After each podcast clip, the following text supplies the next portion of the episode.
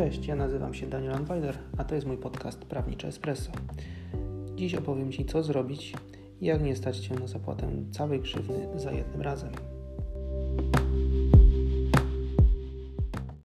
Grzywnę musisz płacić w terminie 30 dni od dnia wezwania Cię przez sąd y, do zapłaty. Jeżeli nie stać Cię na zapłatę grzywny, możesz do sądu pierwszej instancji, który skazał Cię na tą karę grzywny, złożyć wniosek o rozłożenie tej grzywny na raty. Wniosek taki musisz uzasadnić, wskazując, że natychmiastowe e, jej wykonanie pociągnie dla Ciebie i dla Twojej rodziny e, zbyt ciężkie skutki, że jest to za duże obciążenie dla Twojego budżetu.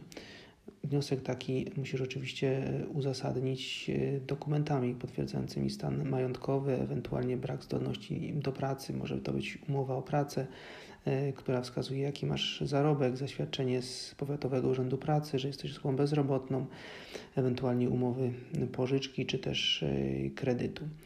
Sąd, jeżeli zgodzi się na to, żeby rozłożyć Ci Twoją grzywnę na raty, zrobi to, mm, jeżeli chodzi o rozłożenie i okres na jeden rok.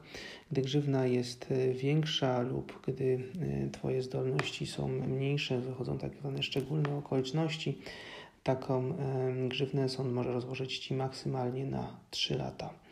Jeżeli chodzi o wniosek, to sam wniosek jest e, bezpłatny. Kolejny wniosek jest e, już e, płatny, jest to 2% całości grzywny, mniej niż 25 zł.